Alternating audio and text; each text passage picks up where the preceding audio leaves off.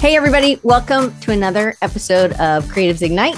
And I am excited because last time that I did this with Amarilys, it was Design Recharge. So we've, we, me, and my dog have rebranded, and we are now uh, Creatives Ignite all the time. So Amarilys was one of our camp speakers back in 2021. She was awesome. She has done so much. She kind of wrapped up. She wrote me an email with the things that all the things that she's done.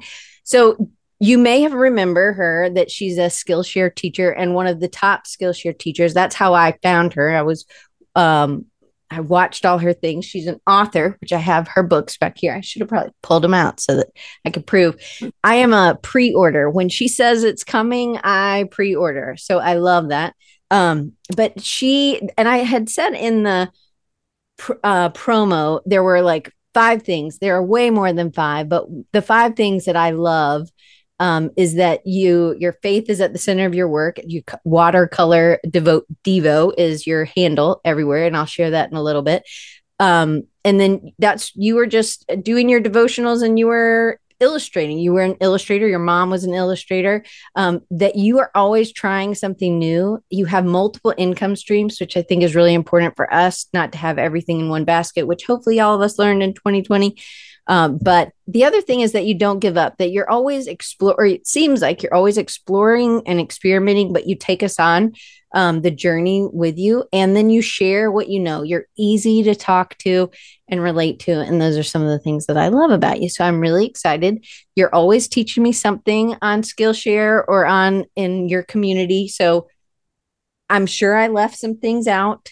Do you want to fill in on anything? Jeez. Gee whiz. Thank you. Thank you. From where you were in the past to where you are now, you had you've been on the show and you talked about Surtex, Surtex, and then since then you went to Blueprint and Surtex again, right? Mm-hmm.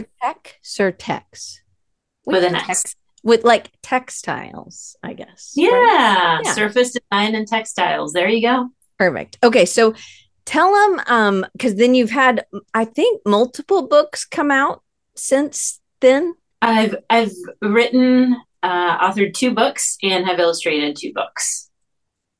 At least yes. Okay I'll make sure I grow grab them. I don't know if my thing's long enough right this second, but I'll I'll get to it. So you were on the last time. You'd been on before multiple times, but this is um in 2017. So from 2017, you kind of wrote up some things, and I had I printed it out because I was like, hmm, okay. So you want to um do you want me to read these, or do you want to?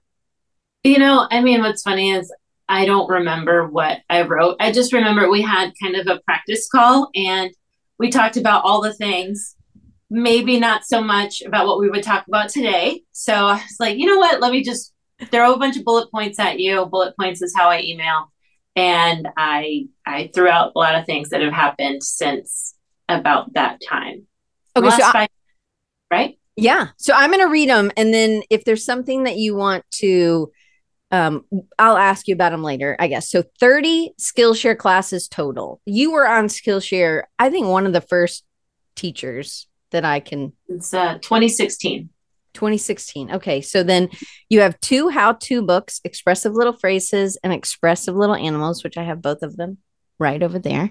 Um, two illustrated children's books, God's, uh, God's Christmas Promise pop up book and I'm a little lady. So those you didn't write, you just illustrated. Right. Okay. Correct. Um, I'm gonna ask you a question about that. So was that through? Um, did they find you through uh, agent or through one of these shows, or do you? Re- so uh, the the illustrated books. Um, is that what you're asking about? Yeah. Yeah. Yes. So God's Christmas Promise was a pop up lighted book, which I have behind me here. And it was done with Dayspring, which is the uh, faith division of Hallmark. Mm-hmm. And so um, I've done work with them before for surface design, but uh, this was my first illustrated book with them, and it's a gift book. The, Have you ever done the, a pop up? No, so technically it was a little challenging because, you know, it's a good thing I think in Photoshop layers because that's essentially what we have here. Each little panel is a layer and they all need to cut out and carve into each other a little bit. So um, it was kind of challenging to make sure that, you know, one angel's hand wasn't slapping another behind him or, you know, the the donkey wasn't covering someone up or you know whatever that kind of thing but it was it was it's got i mean it's one of my favorite projects. But the way i met them was so long ago. It was when when i was with an agency. So i differentiate having an agent with being with an agency. Having an agent means you're part of maybe i don't know 50 or less three dozen artists that they represent. An agency I say that because I uh, it was a large large um, site that represented artists. Uh, so I was one of hundreds of artists. And so I connected with Dayspring then. They basically just show your portfolio. It's kind of like iStock photo for art licensing. And I never I never really developed a relationship with them. They just saw something that they liked and we moved forward and and then uh, over time, I actually left the agency and I had to take a year off from a, just a cooling off period. Uh, if I broke the contract, I had to just kind of keep quiet for a bit, built up the portfolio, and then went looking for them again. But really, I reconnected with them at Surtex in person. And that's when um, we had talked about a lot of different things.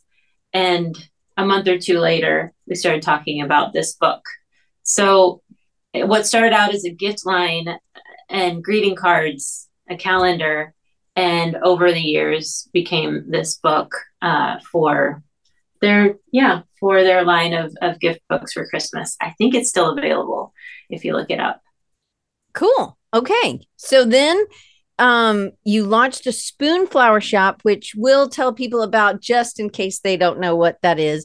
But that's pretty big. Like you have fabric over there behind you. You have new, yeah. like you have, I can't even remember what the bolts. They're called bolts, right? Bolts of fabric yes. behind you, whole yeah. bolts. But then you've also done a gift wrap. There's been um, other things. So, but Spoonflower does more than just fabric. Uh, they may have mm-hmm. started mm-hmm. with fabric. I believe they're in North Carolina. Um, but now they do lots of things. And I went on there and I, uh, I think it's cool. It's, I'm going to ask you a couple questions about that. So that's interesting. And that's kind of on your own. Um, it's not so like what you did with Dayspring. Um, you pulled out, you have that year off, you can't work for them, or it would break the contract that you had with the agency. Usually is how those work or you have some sort of time frame. Um so then spoonflower i could buy a bolt of fabric of yours if i wanted to right today right? Yeah yeah yeah. So okay so what's holding um, you back then i know i know. I um i could do that i could i should do that um so then you did spring trade shows which i think some of them went online for during COVID, and I wasn't sure if you had any, but I wanted to hear kind of your insights, which I'll get to. I'm just finishing this list. So Surtec in Surtex. I don't know why I call it wrong. Anyway, whatever. They're not watching. 2018 and then Blueprint, which is another one in mm-hmm. 2019. It's just a different it's like when I looked Surtex was $3,000 and Blueprint was $2,000. So it didn't look like it was that much of a difference in price, really. But I don't know where Blueprint was. Where was that one? Uh, it was different every year, just basically checking out different warehouses and or banquet halls. So um, I can't tell you where it was. I'm not that familiar with New York. I would just kind of no, but it was New York. That that's that's all. That's all. I uh, didn't know if it was like in Portland or you know another location. Okay, so it's in New York, and now um you you did go to the recently. You went to the Atlanta Mart. Gift. Mm-hmm. Yeah, I knew because I grew up in Atlanta, so I not that I ever went, but I did hear you hear about those things, I guess. Um, and then you've spoken at Alt Summit in 2020, and you went back to SCAD and you spoke in 2023, which was, it, I guess, just last month. Yeah, yeah. Um, and then Watercolor Bold is the membership that you started. So in now you have this ongoing, you're teaching things on a regular basis. And I love that. I've been in it since it began. Um, the Artist Pro Method is an annual course that you've offered in the spring. Was is it always in the spring? Yes, it'll it'll ramp up uh, April first. Uh, okay, cool. Okay, you don't ever worry about doing something on April first. No, it's April Fool's Day. Okay, hey, we're launching. Uh, for real? Okay, so you ran it in 2021, 2022, and then April 1st, 2023. And then lots of licensing, and you gave me lots of uh picolage. I don't know how to say that. Picolage? Pic collage? Picolage. Yes, okay, yeah. In the South, picolage. I don't know. Papyrus, Design House, Greetings, and Trader Joe's. So you have some cards in trade, which those look like they're sort of poppy uppy also. Well, sometimes, yeah, the, they are textured or the papyrus does more embellishments and Trader Joe's does now what they're doing more is the art on the inside of the card, which is so fun to continue in that artwork. But that's yeah. cool. And then you launched a YouTube channel, which I was really excited for, and I actually tagged you in one of the my posts today on YouTube. I was like, oh, because now I can tag you from the, anyway I, nobody's seen it so you guys should go to youtube and check it out but i will share all these. You hadn't sent me the youtube but i went ahead and grabbed it so i have it to share. Um, so now i'm going to dive into some of these questions. What is the biggest change and you gave me two like teaching and then um, in art licensing but when you wrote these uh, ideas down but what is the thing that's changed the most since 2017 I I mean in general, I would say that I've really gotten a lot clearer on what I have to serve. Skillshare has been a great place for me to throw out classes that are just like, hey, I'm excited about this. Let me show you. Hey, I'm excited about this. Let me show you. And and there wasn't necessarily a lot of continuity or strategy, uh, just a lot of heart. And through that, I learned what it was that people were reacting to the most and what it was that people needed the most it's in terms of teaching watercolor. Uh, so i would say that that helped me understand then when i created watercolor bold the heart of bold is is that like the the approach to the paper to jump in and to experiment and you know you hear this all the time do it for the process. Trust the process. Do it um, yeah, do it for the fun of it, have fun. People can see the joy in your work. But how do you actually approach the page and do that consistently and also grow in skill, not just tutorial based, right. how to paint a pig step by step. And now my pig looks exactly like yours. And, you know, there's, there's like a, a loss of a sense of pride in that. So I was excited to kind of take those things that I learned and create my own thing. With art licensing, I would say it was a very similar process. When I started in art licensing, I was so aware of what's cool, what do people like. I'd go to the store and pick something up and be like, oh, I could have done that, and get frustrated. But that's not what it's all about. It's it's that that person did that cactus repeat and that's their thing. That's they they brought their own style their own flavor to it. And as i've grown as an artist and in knowing myself altogether i have felt so much freedom in creating whatever i want and making that my portfolio. Whatever you put into your portfolio whatever you show the world that you create you're just going to generate more work like that. And so at first where i was mimicking what i thought people wanted I ended up getting those jobs, but it wasn't what I wanted. It was more of what I think people want instead of living the lifestyle that I wanted to have of creating artwork and enjoying it and and then getting paid for it. I mean, that's the dream, right? Yeah. So I would say that that's been the biggest difference. You went through a lot of like the concrete steps that I sent you, a lot of the, you know, highlights of of the last few years. But I think it comes down to honing in on what it is that I call my craft, what I have to serve with, and taking on that that attitude of service instead of boasting and copying and trying to be cool. And it's so much more fun and so much more rewarding because uh, there's so much to gain by being genuine online because there's just not a ton of that going around. Yeah. Well, it feels like uh, you're equipping the people who are taking your classes with skills that they can use in other things instead of just replicating exactly what this thing is which i think you know sometimes in the beginning when we're learning we do need to replicate. I still need to work on my flowers.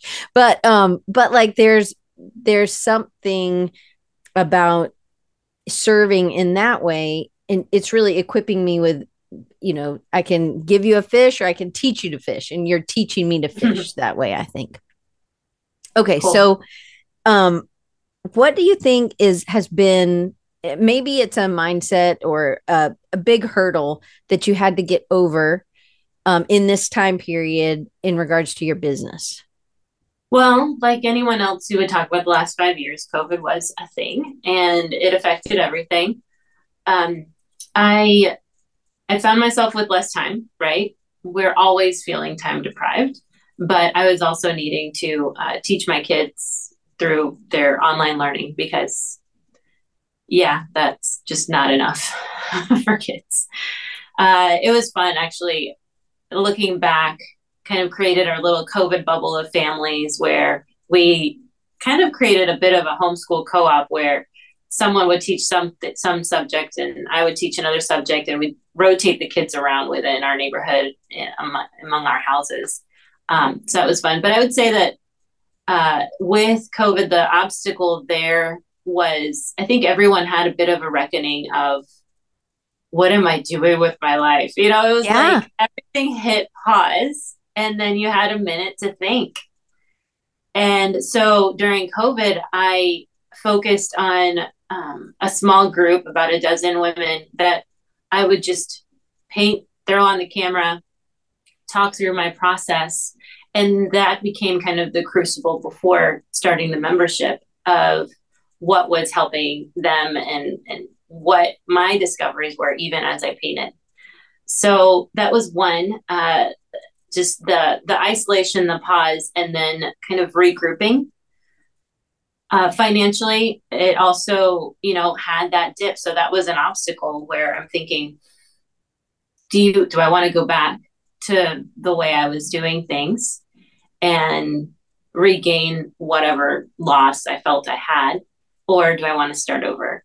So, um, just really believing or trusting in yourself in the process and in the path that you're on was one thing. And I think another obstacle, and maybe that I'm not sure if, yeah, it counts as one. It just, it sounds odd. The whole getting yourself out there Mm-hmm. I've not been camera shy necessarily, especially when I'm actually sitting by myself at my desk and nobody's around anyway. so it's not that scary. I'm just talking to a camera.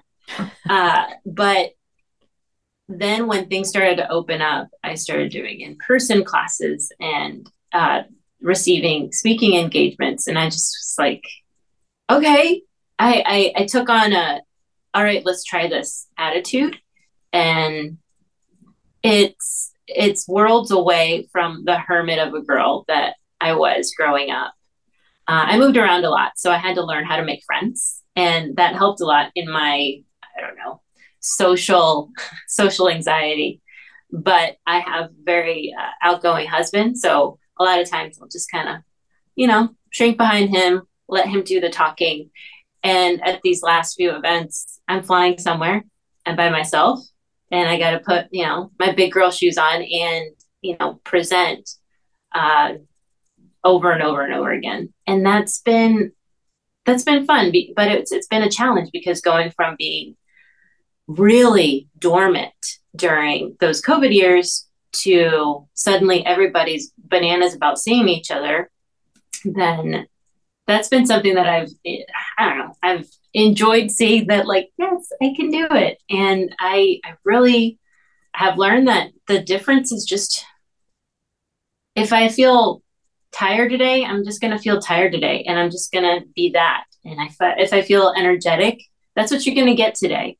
And it's the pretending that's really exhausting mm-hmm. and the expectation of whatever vision we think we ought to be that makes it intimidating. So once I let those two go, it's been fun to just show up as myself and and move past a lot of that introversion that I think we're tempted to a lot as creatives.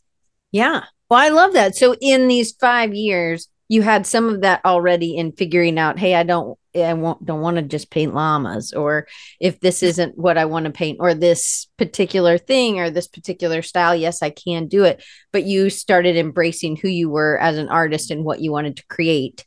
And as a result of that, you are getting more of the work that you want, and you're um, you're out in different places, but you're you're putting your your spin on it, and you kind of like. Uh, I do feel like there's in the beginning you're, we're just trying to get seen and found and we're ready. Mm-hmm. um i always mm-hmm. tell my husband i'm like i will never get married again. And when you die this is it you know like um but, but i can't imagine going back out there and being dating because i'm just like oh and that's what i think of when i think about clients. I think oh, i don't want to have a whole bunch of first dates over and over and over. I want to have some long-term clients you know? I want to have long relationships because it is that it can be very um it's full of rejection and you have to be okay with mm-hmm. that and mm-hmm.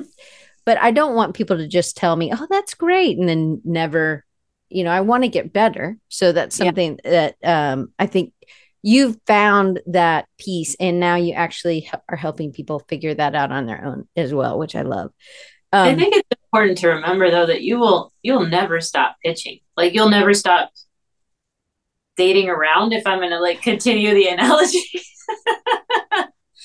Just because um I see now I like I am so addicted to metaphors that now I'm like because one isn't gonna fulfill you completely. You have to that's terrible. It's terrible. Um but one friend might not be able to fulfill you. So if you're, you know, yes, like yes, okay, let's so we'll friend. Yeah. That's good. friend dating. Uh, but yeah, I, I, had this idea that if I reached a certain point uh, in the hustle, that then the clients are going to start coming to me and I don't have to do this anymore. To some extent, you do that less, but you will always be pitching because the people that will come to you will often be not people that you were necessarily pining for. And so when we have a dream, it really is like a collection of thousands of dreams that are tiny steps right? And then once you once you realize what those are then you go after them and more start opening up as things that you want. And as you grow that's not a bad thing. But i think it's different when you're pitching and you're just trying to date anybody. You'll take anybody. Anybody will you go on a date with me? As opposed to where you'll you'll do whatever they want to do and mm. and now you're being you and you still are having to pitch but it's easier if they don't like it it's fine you really do like it and there you know there are people who do like it as well i guess there's something with experience and um uh time and just like being confident in in what you're doing i i guess i. obviously I was a very desperate dater, um, is what it sounds like. Um, but that I remember when I started dating my husband and I was like, look, you're getting the real me. I don't want to do this, or I don't, you know, like this yeah. is what I like to do. And I know that he loves me for the all the weirdness that I am because I didn't try to be somebody else. And I guess that's what I'm thinking.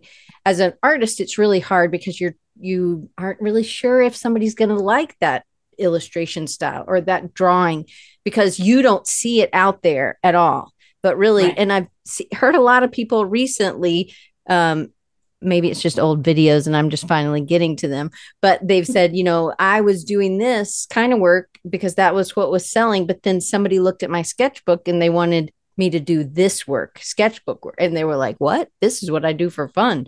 I didn't think anybody would pay me. But that's where I guess it's developing a style and developing what what marks you make in a regular when you're not trying to do something for any and uh, i was watching one of your classes again last night and it's called playground. It's on skillshare.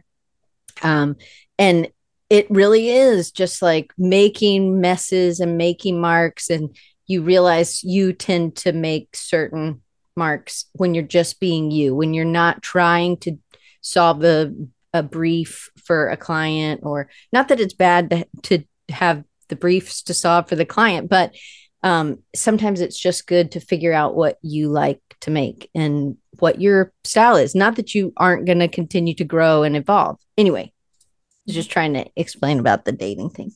Um, okay so in in this and this playground one i think is a great example of this next question.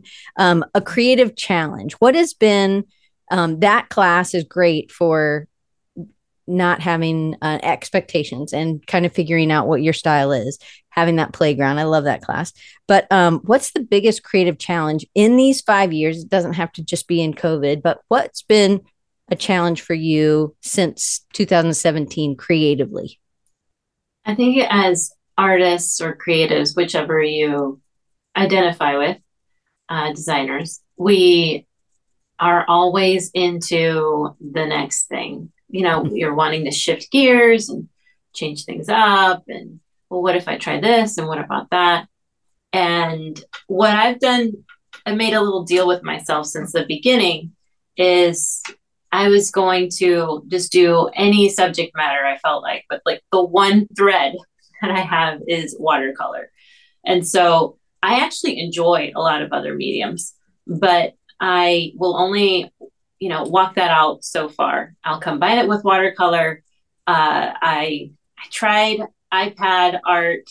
I was just like, this just is not textural enough for me. And all I, I mean, to add textures, I'm like, just doing this over and over again with different layers and different brushes and it's i feel like with watercolor you just kind of go whoop and then wait to see what turns out in terms of texture but at times it, it is creatively difficult to stick to the same thing mm. um, and i think you know when i get bored so to speak with be it the medium or or the things that are popular right now I just have to shift it just a little bit and it'll be interesting enough for me to just work that out. So it could be changing the brand of paint that I use. It could be a new set of brushes. Uh, it could be uh, just really, like you were saying at the beginning of learning anything, like mimicry is part of the process.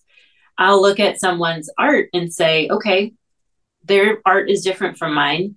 That's cool why do I like it? Mm. And to get really nitty gritty about it in order to to translate it into how I work. Uh, and if nothing else, then mimicking it and then not showing anybody and definitely not putting it in my portfolio and just calling it a practice so that I could try on a different style for a minute. I'd say that that creatively is just a challenge I think we have throughout of not feeling bored and yet I mean, we know that there's more. On the other side of that is hitting that ceiling of I keep doing the same thing. And so you're not bored in terms of like I don't know what what you feel like some constraints. You're bored with yourself. That's probably like the worst. Um, and that's actually when I started doing watercolor playgrounds. So, for those who haven't seen it, it's essentially um, the work that I would have right next to the commission work that I'd be working on. And while I'm waiting for things to dry, because you know, with watercolor, it's so easy to keep meddling and working. Right. Away. Gotta let that layer dry. Just let it be. And so I work on several pieces at a time. And so I started working on what I called growth boards because I would just write the word grow. because I was like, I don't know where this is going. And they and were pretty big. Yes, they were. They were those um, canvas panels, which aren't awesome for watercolor. I, no matter how many layers of watercolor gesso they put on that, it just doesn't soak the way a paper does. But they were they were really layerable. So it was just something nice to have on the side and to be able to mess with. Whereas with a sheet of paper, then I feel like we need to finish this nine by 12, eight by 10 space. And so I was I was bored with how I was creating. Uh, I was still getting paid for it, so I was still doing the work. And side by side, I was also doing whatever I could think of, even if I thought it was going to be ugly. And that's when I started to discover what it is to play intuitively. I never did um, non objective or abstract things before uh, doing these playgrounds. And that's why I called them that because I would just, that was like my 11 by 16 space to play in with watercolor. And it was essentially, it's always the same process, right? You start off with like a mess and then you you try to reel it in a little bit create some shapes and make some bodies of things and you start noticing this is kind of a patch that I could do this little pattern in, or let's bring out some more details here. Let's take out the markers and work on top of that. And and as I realized what I was doing, it kind of became this pretty straightforward path of, oh, okay, those are the steps. Now I know how to do this when I need to just break that ceiling. The next spring, I was doing a, a blueprint, I believe. Yeah, blueprint uh, trade show, and you come with these huge 11 by 17 printouts of your artwork, and it sounds like a bit like an ocean where people are our directors are coming by. It's like if you imagine a craft show, except your merchandise is your art. So they are swooping from one page to another, flipping, and then they'll say, We like this one, pull this one out and you'd create a little stack for that client, get their email address, send them a PDF for them to further review with their team. And I needed more merchandise. So I started scanning those those paintings. I didn't really think that they would work. Maybe as like, you know, if they were blown out like on a background of a notebook, you know, something really fun and splashy.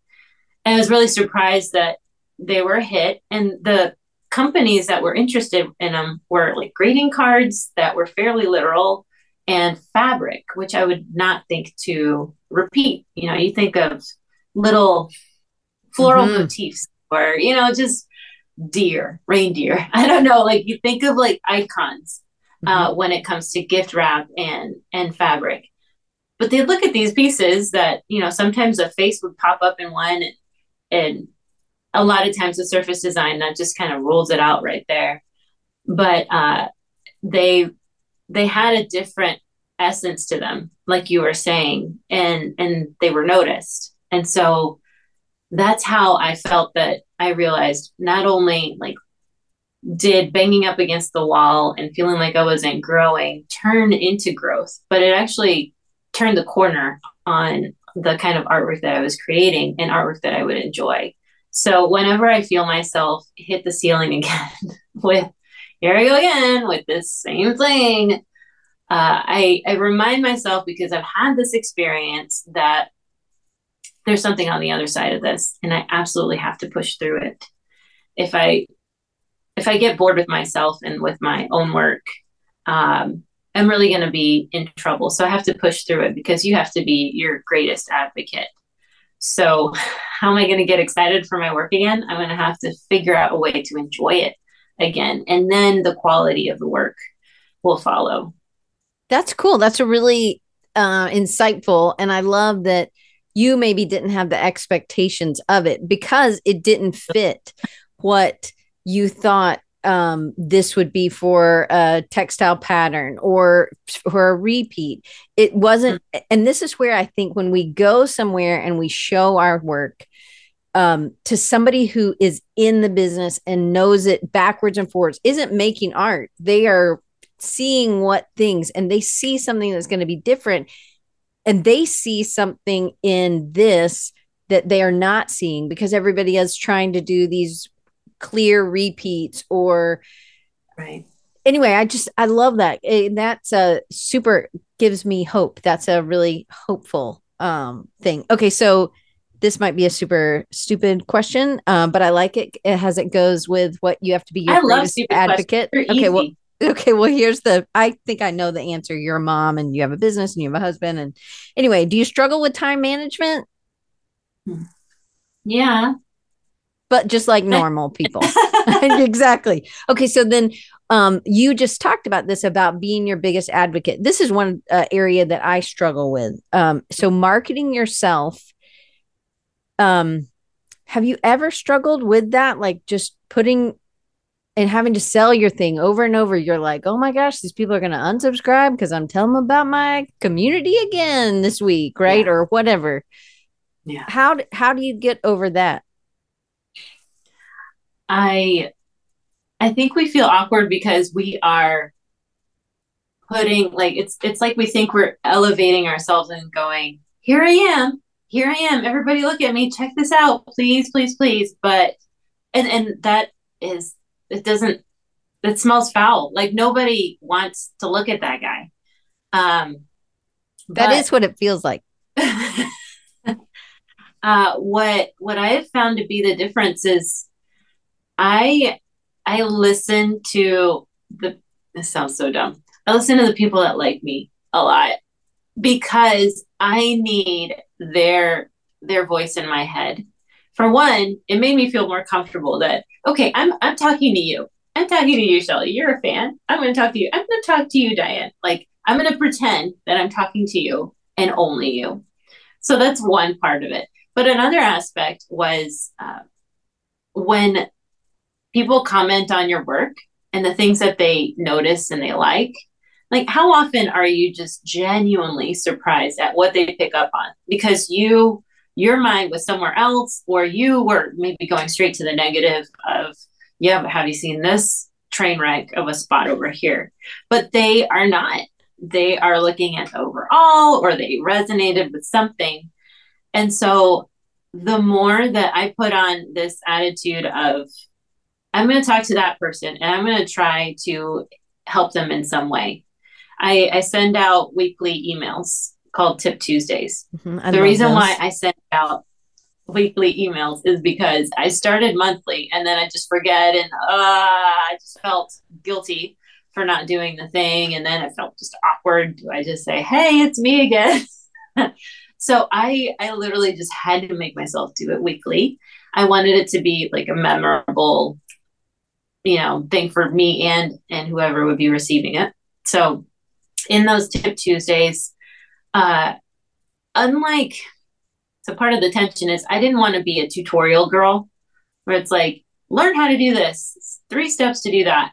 Now we're going to do this because it's really exhausting and it's not connection. Like yes you you do get to show somebody how to do something and there's a connection in that they get a win and you are part of that win. Like that is great.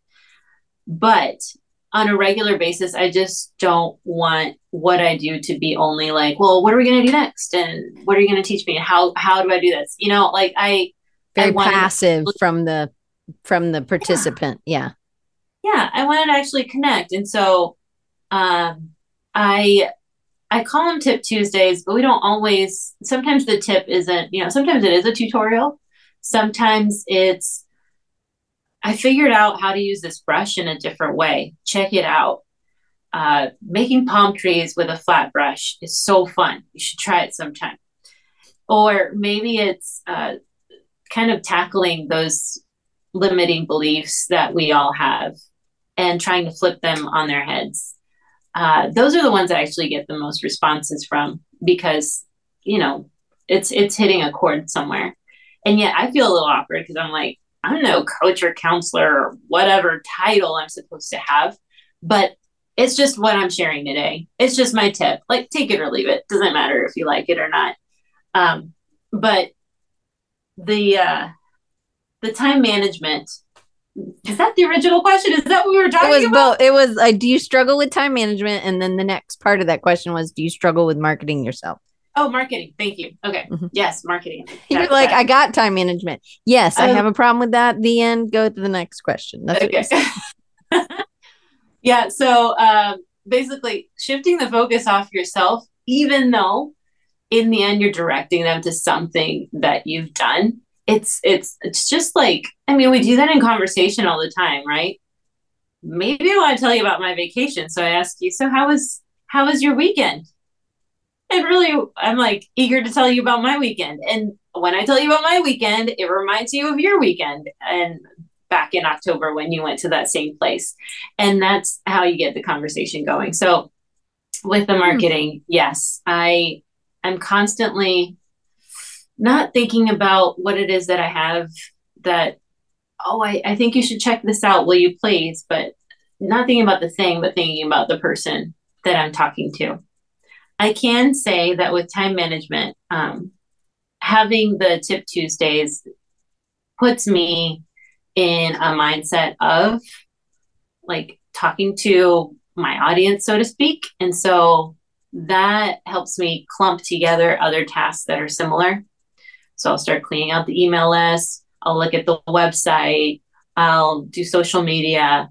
And so what I've found is that I kind of have this rhythm throughout the week where uh, if Tuesday and Wednesday tend to be more marketing email focused, Monday um, tends to be my core work, like that that big project, that thing. Because on the weekend I don't work, and so when it comes to Monday, I'm like ready for that thing I want to tackle. And then I shift into kind of that conversing with customers and clients. And Thursday, I'm like, forget the computer. I'm going to my art desk. I just want to create today. Friday's kind of a catch-all day. We we just see how it goes. Uh, it's usually all the things that didn't get done during the week, and that could be in anything. But um, like it could still be taxes. It could still be taxes. I, I, don't even get me started. That, that's what I was working on before we got on today. But I'm working on it. It's spring break, you know, got to do the fun stuff during oh. break. Anyway, it's good. So when you're um, struggling with being sick of whatever watercolor that you have, how do you go about um, finding or searching new um, brushes or new brands of watercolor or like how do you go about learning new ways or new skills or new ways to even if it's like your email right? Like i think me and you both use the same email thingy mm-hmm. still. Um mm-hmm. and or whatever they're, they're called. Anyway sounds not very professional. I can't even remember. I mean i know email email provider whatever yes. Um but it's like how do you go about finding something uh like when you decided like when did you decide to go do youtube? Like i mean youtube's been around but when did you like start a youtube? What was it? Because that's a new skill to some extent right? Yeah. Yeah. I you know sadly i i think of doing things for months and years and then one day i'm just like i got to do that thing as if I had not ever thought about it. I don't think I really have a very professional process in that sense, but uh, it just was one of those moments where I'm like, what am I doing? Like, I do video. Why am I not on YouTube? Well, I think of my kids watching YouTube, and I I talk Your bad mom. about YouTubers a lot, actually. I don't I don't want to be one of them. But, you know, obviously, like that's the medium. That's what I do. Why am I not on there? And uh, then I started, I think it's the community, uh, meeting other artists and hearing about, hey, I'm trying this out. And so I've, I have a network of people around me that are all doing something different. And so really the the limitation or the limitation I have to put on myself is to not do all the things because ooh that sounds like fun and ooh that sounds like a good idea. But um I I'm around a lot of I just chat. I chat with a lot of uh, other artists and women that's mostly women, all women who really work at growing and we feed off each other. Um, I don't think it was necessarily like an intentional move, but it's been a huge shift. And again, like going online so much, uh, that's in terms of our relationships, um, has made that be more prominent for me. Where I'm on Telegram half the time just chatting because it feels like I'm in like a co-working space. It's it's pretty fun. So when I have a have trouble with Flodesk uh, or whatever, then I have someone I can ask, like, hey, how do you do this or that? And then we start talking about other things that we're doing. Oh, I'm starting an Instagram challenge. I want to do an Instagram challenge. Let's do it. You know, just that that that's really just the process. Now, what's scary is I always have in the back of my head, like, how long is this going to last? Am I going to be able to hold this up? So that's actually what keeps me from jumping into a lot of things because I don't want to add more and more and more. Uh, I want to try things out and I want to be playful about it. But um, yeah, I I am very much in a season of let's shed all the little things that just keep getting on the list that aren't really moving the needle forward or making me feel excited anymore. So that's what being in your 40s does, I suppose. I'm almost out of my 40s, so I'm I'm with. I thought there was a good decade, so I'm I'm glad. I anyway, I turned 50 in April. Um, I know. I'm excited. It keeps getting You're better. April Fool, aren't you? No, I'm not April Fools, but my friend Demi is. Um, okay, so um, I'm looking at the time. So um, I'm trying to see which ones I want to skip. Um, There Okay. were a lot of questions. There were thinking. there were a So, lot. Okay, you can take a minute. Take a Well, minute. I think that some of them are like repeats. So, okay, so looking back, have you found? I hope you have an answer for this one. Um, have you realized or found uh, like a superpower because you've had time that you've been doing things? You can like, oh, I'm good at blank, or I'm. Um, has there been something that you've realized? So I feel like I can answer that question in different ways. Are we talking about like You can art, however, business? Both. any of them. Okay, Okay. answer it for art, and then I'll Okay. ask you about another one. Oh, okay. Okay, we'll do more than one. Cool. Um, with art, you know, people say I'm really good at color, but it's I kind of feel like I just stick to the same ones and then just wiggle a little bit from well, you know, left to right. But uh, I would say that I am good at one of my superpowers is in letting it be what it is I think a, a big reason why people join Watercolor Bold is because they want to have a voice in their head similar to mine that says, oh, well, that didn't turn out the way I wanted to. All right. And we move on and we keep going. I think that that's odd of me and likely refreshing to someone who's feeling like, oh, I'm so I'm struggling. But I really, really believe that whatever comes out was meant to be my initial idea of what this piece was supposed to look like is not the end all be all. So many times we live our life thinking we know exactly what the right move is, and we don't get to do that move. And we had five other ones that ended up being better. So I don't, as much as I trust my my intuition or my gut, I also really trust that it is what it's meant to be in the end.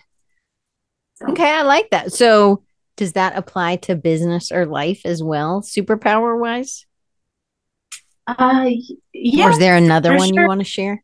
I actually think I'm more intentional with business, probably because I,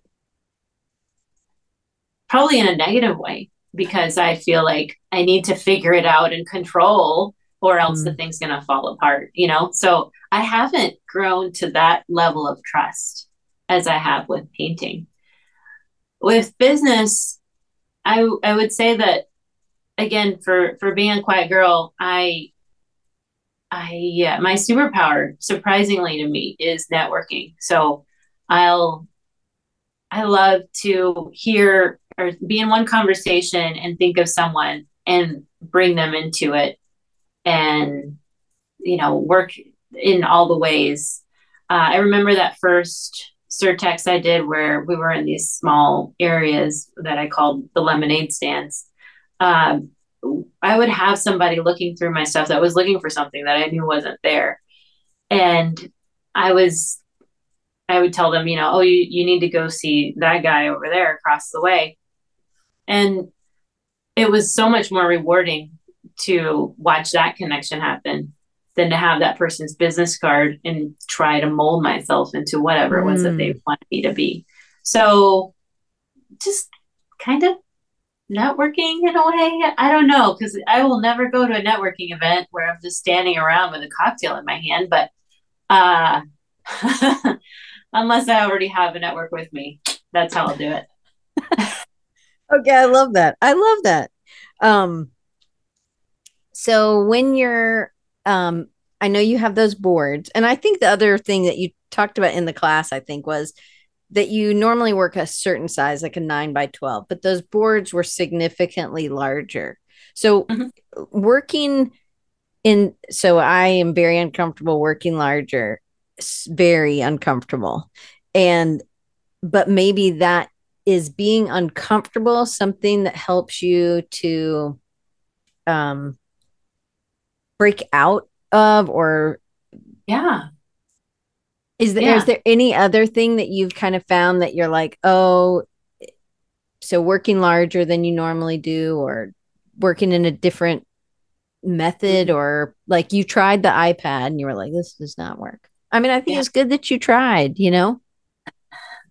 This morning I was working on the iPad actually, but it's just more of like, oh, this client wants these little changes or like little outlines on the flowers in another color it's it's done. I'll just add it in digitally.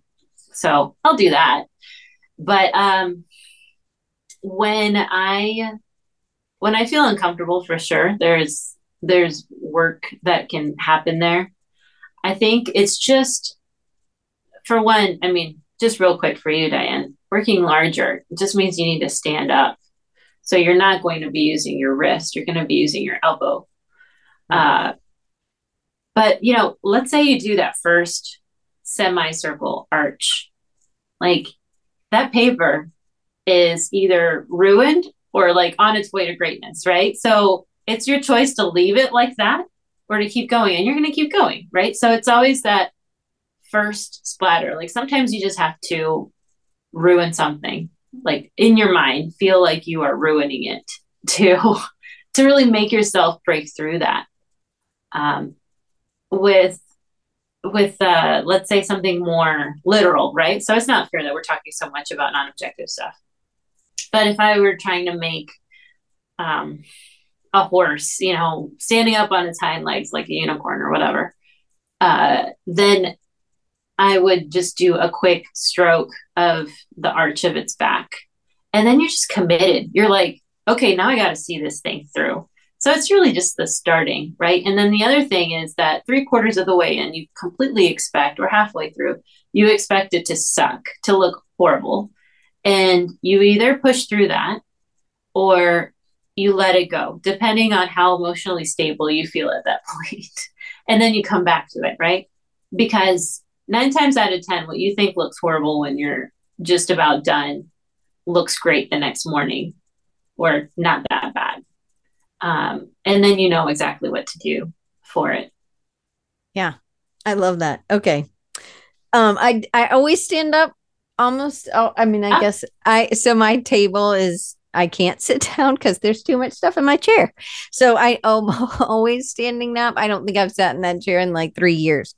Um but i think when i'm sitting at my desk at work or something and i'm drawing it is tighter so i also think using chunky tools helps mm-hmm. me to be a little looser. I'm definitely um it, it's something I'm having to it's with watercolor or with something that's water soluble or something that you just can't control.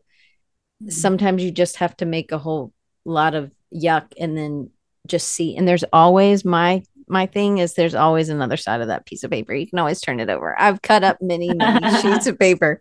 Um, so do you have any other creative outlets or maybe non-creative outlets um, that you do to keep you balanced yeah it seems a little unfair because it's not necessarily what i i don't know i okay I, I don't quite know how to express like i think just being a mom takes up a lot of my time but uh I like roller skating, but we don't have a rink where we live. So it's a very special thing to drive to a roller skating rink. And I love the ocean, but we live in Minnesota and I don't care how many lakes we have, it's just not the ocean.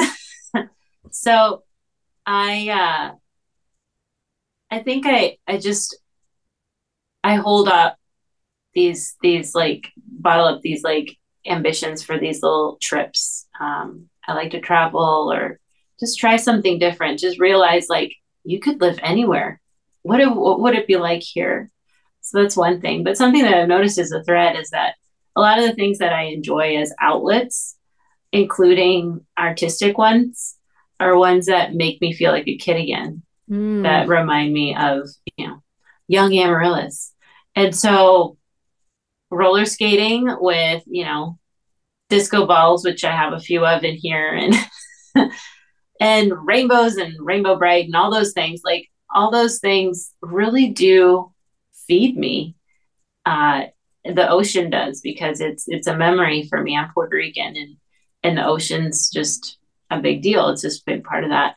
So if if I ever wonder what to do to kind of ignite that creativity again, I have to think about what I did as a kid and I'll probably get somewhere close in the ballpark. Okay, I love that. Um, and that's good to know about roller skating. I always thought my parents didn't love me because we didn't have a trampoline. So when I was 30, I taught an extra class and I made $100, $120. And that's what a trampoline cost at that point. And I got a trampoline and I was 30 and it was the best. Nice. I still love it's dead. You know, they don't live forever. Um, yeah. okay. So I want to ask you about Spoonflower. So what was, what was the holdup for you getting on Spoonflower, Spoonflower before? and or was it just not made that way like is that something new that they offered yeah i i started creating patterns and i wasn't very good at it for a while so that's part of it but i i did ha- or i have a company okay I, I had a company that i licensed my designs to um, I've since gone with a, a different company, which I'm excited about. But at any rate, when I started noticing all the designs they weren't selecting, I was kind of like, hmm, I want these to live mm. somewhere, you know? So I just made a home for them on Spoonflower. And I, I better understood through that licensing partner what a collection is and how how things sell together, how they need to match together, particularly for quilting or coordinating for oh, just about anything that you sew, you're going to need more than one piece of fabric, one design. And and so it became my little place to mess around with those ideas. I was, I met um, who was the community director at that time from Spoonflower at a trade show.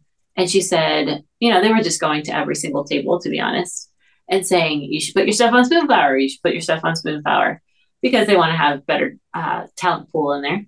And I didn't feel ready, but when I did, I did finally email her and asked if there was like basically any benefit to knowing her, having her email address. Like, is there anything you can help me with? Like, any tips or ideas? And she directed me to a couple of places, but she also said that she would uh, bump me into artist or designer status, which means that you can start selling on Spoonflower. So if you are able to approach and then validate that, hey, you know, I'm not just putzing around and throwing things out there to see how it works. Like I, I have some designs. Uh, there is there's no harm in directly contacting someone. I often, and I can think of at least a handful of times where I started a project and I had a client in mind, but I didn't have a relationship with them. And then I just went on their website and hit the contact form. It's someone's job to direct contact form emails to the right person. So it's not going nowhere. There's no guarantee you'll hear back. But I've been surprised that I have heard back a lot of the times when I throw out an artist submission or even a hey, do you collaborate with artists? I'm having this workshop and I'd love to know if you would be interested in being a sponsor. I mean, just making that ask uh, has been so huge. Uh, and it doesn't get old. Like it, it's a useful tip, no matter where you're at or what you're trying to do. And that's a bit how it happened with Spoonflower as well. I would also suggest that if starting a Spoonflower shop, to start with a splash, to not just do uh, a few designs. Um, with Etsy, I would say it's actually the opposite. I think with Etsy, doing one listing and perfecting all those tags and links and making sure that it's um, performing well, and then using that listing over and over again and changing it up as needed is a better strategy there. But with Spoonflower, it's all about like seeing the collection, the assortment that goes together. So then the more you put up after you've gotten to that status, then you're able to use that as a um, you give first dibs to whoever you're licensing with. And then if they don't pick something, then you can make additional um, patterns for to flush out the rest of that collection that you're mm-hmm. going to put on Spoonflower. I love that. Okay, so in this last year, so this is taken instead of since 2017. What's the one thing that you've learned about yourself that's been the most impactful to your business or life? I got a lot more black and white about finances and what's going to keep moving my business forward. And so, one thing that has helped me is um, considering how much is coming in, if I get paid to give out the round number, a thousand dollars, I know I'm paying myself four hundred dollars. So I only think about forty percent of what comes in.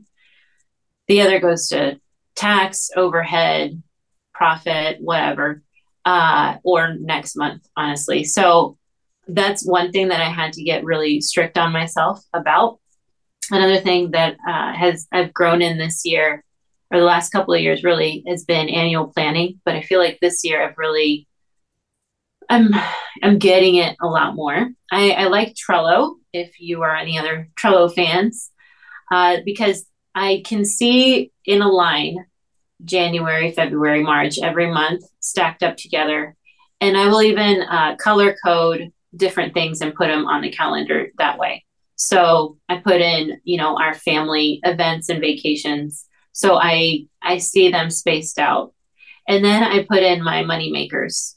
You know, like if this is going to happen this month, you know, and and I have them grouped together or whatever, then that's going to be a problem. Like I need to continue, and I also need to not get exhausted, and I also not need to exhaust the people who uh, are patrons. So what what can I do in this time of the year that will help get me through the next three months or so and spacing those out.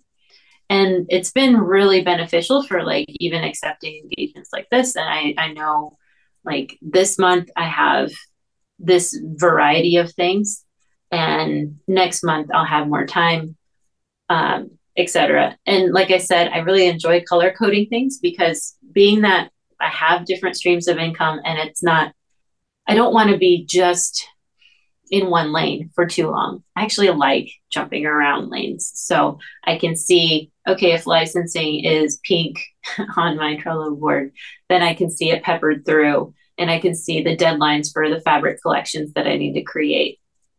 And so I not only see that, you know, m- the business is staying afloat, but that my creativity is also staying afloat and I'm not exhausted by um, setting up the shop for Christmas or whatever, you know, those right. things that really burn us out. Like I am so against burnout that I will, I'll plan to death just trying to avoid that um, because I've been there and, and it's really hard to dig yourself out of it.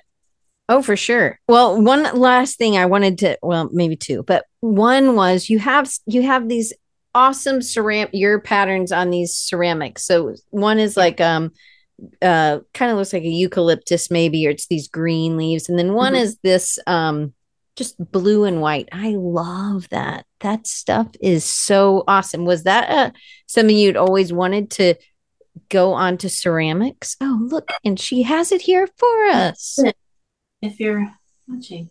I Um, love this. Yeah, these are these are for Mikasa. Um, and it was really fun. Honestly, I I I guess it's cactus. yes, it's a Yeah. cactus. I painted these uh while traveling. So uh the kids were little and the grandparents took us on a Disney cruise. I remember scanning with my handheld scanner, which really looks like a flat hair iron, trying to scan it as slowly as I could across. Not that the boat wasn't slow enough, but it's really hard to get a good scan with those things.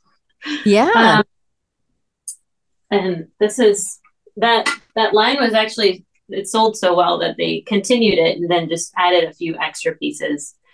Um, what I love about surface design and just really in design in general, since I'm coming from constantly painting, and a lot of times people think they need to have this stand up beautiful painting to do well, but not with design. With design, you just need some elements that are well coordinated and well placed.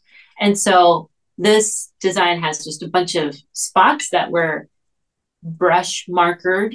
Um, but since they're irregular, you know, they're not the kind of thing you easily draw in Illustrator, then it's got just enough feel to it. There's a, a cheetah on here and it has three colors. It's just yellow, black, and some blue as a mid tone.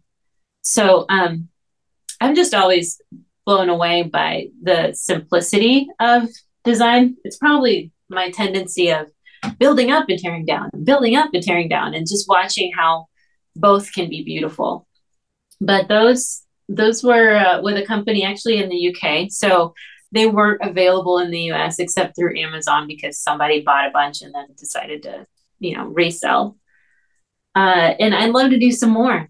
I'll keep you posted. I'll let you know uh, I- because it's so fun to hold something in 3D like that. and it's different than fabric or different than not that fabric's not great or wallpaper or um uh whatever the other thing is wrapping paper but A lot of stationery. yeah a lot of stationery but there's some when i saw i was like oh my gosh that feels like your mom would see that in the when she's shopping you know like oh my gosh my daughter made that right like that's a i don't know that it just So now- seemed we have these at home and we we can't use them because I made them.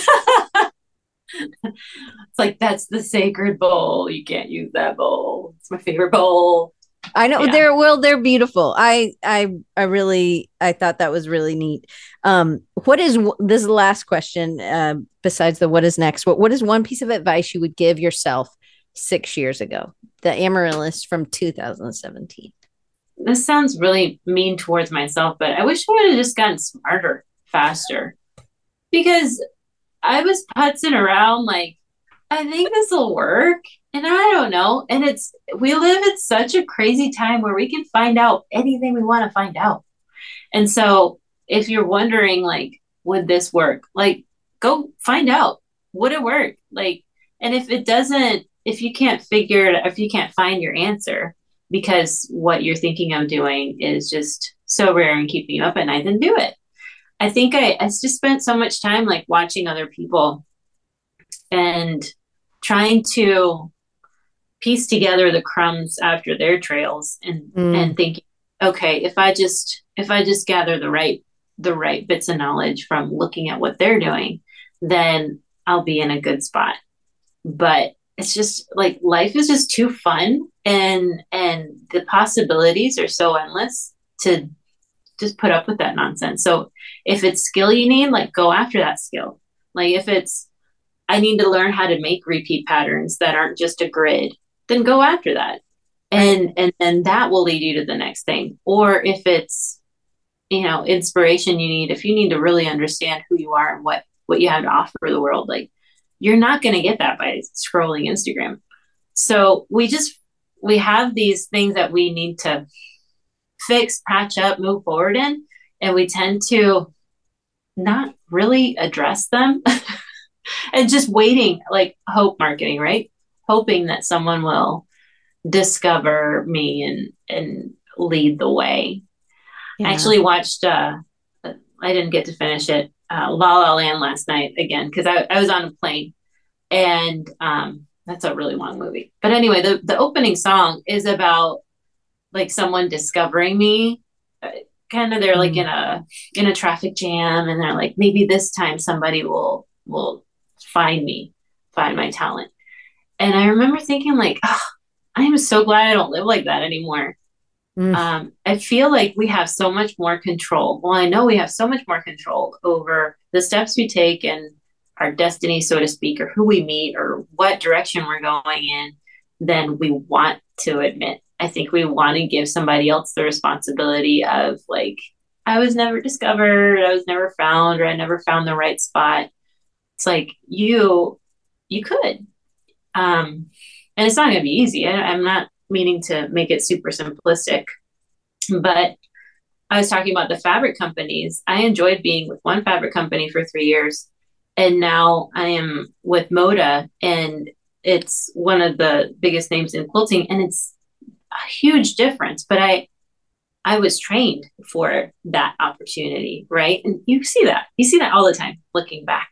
So, um, I guess, yeah, I'd get out of my head. I'd want to tell myself to just stop, you know, mulling around and just, you know, decide on one thing that you want to move forward and what do I need to do to to get to that point. So D ask a great a great question. Why did I say it like that? I have no idea. Anyway, um the link that's cute. the link to your fabric. So I put the link to your website, which is watercolordevo.com. Her Instagram Instagram is the same, and her YouTube is also at Watercolor Devo. So and you can actually, well, and on Spoon. Okay, great. I'll plop that one in. So, but but you can actually get to Spoonflower from your watercolordevo.com. I bet so you could. I think yeah. that's how I got there.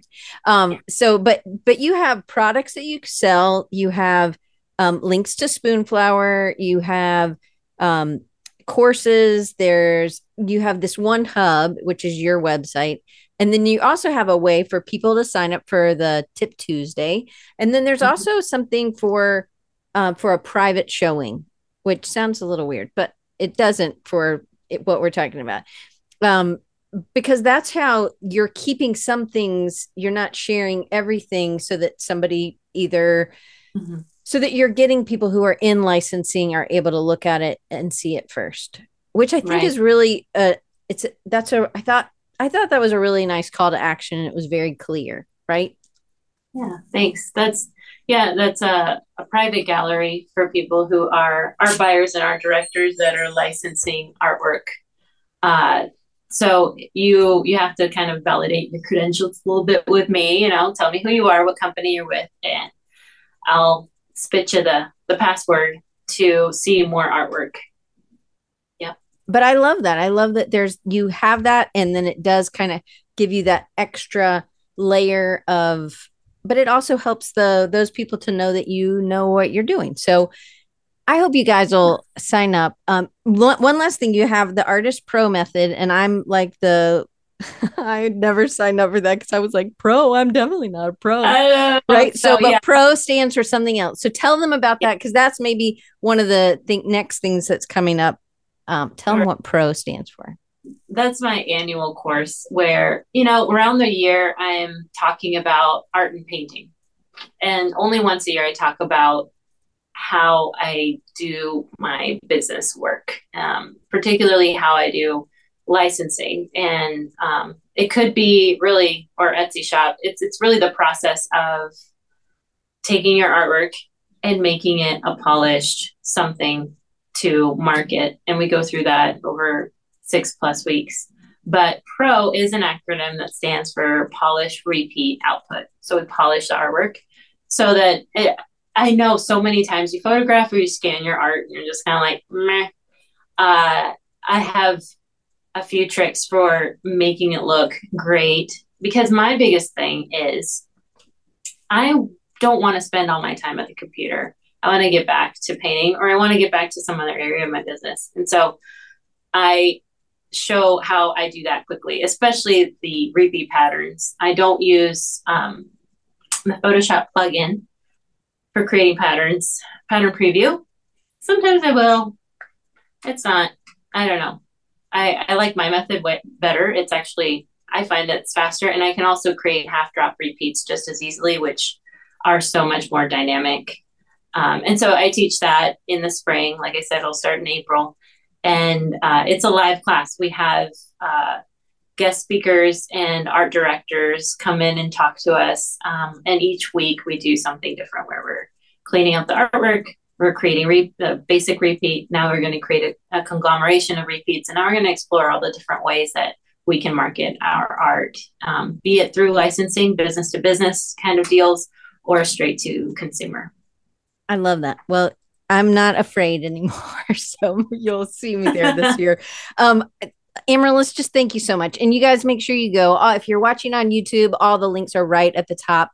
Um, if you're listening on whatever you get your podcast, all the links are right at the top in the description. I picked up some playgrounds because oh, I feel like we've yeah. talked about so much, but I need to head out myself. They're upside down, but um, my Moda fabrics aren't out yet. They'll be in December. And guess what they wanted to do? Playgrounds. So it's going to be a collection of playgrounds that, in a way, is just like my Lisa Frank dreams all come true. Ah, so that's excited. awesome. That is so awesome. I'm so excited for you. I can't wait to see what comes out in December. I will see you guys next week with Bethany Heck. And if you are interested in um, uh, volunteering at Creative South. I still have some volunteer tickets, which it's in uh, the end of March, March 29th, 30th or something. It's in Columbus, Georgia. And if you want to get the Blobs book is now available. Amarilys, I'm going to send you one. So just um, send me your text me no, your I'm. I'm going to buy it. I'm going to buy it. I'm going to find where Diane sells these things. I love it so much. Well, I would love to send you one. So, anyway, I will see you guys next week. Bethany Heck, Amarilys, thank you so much. And you guys have a great day.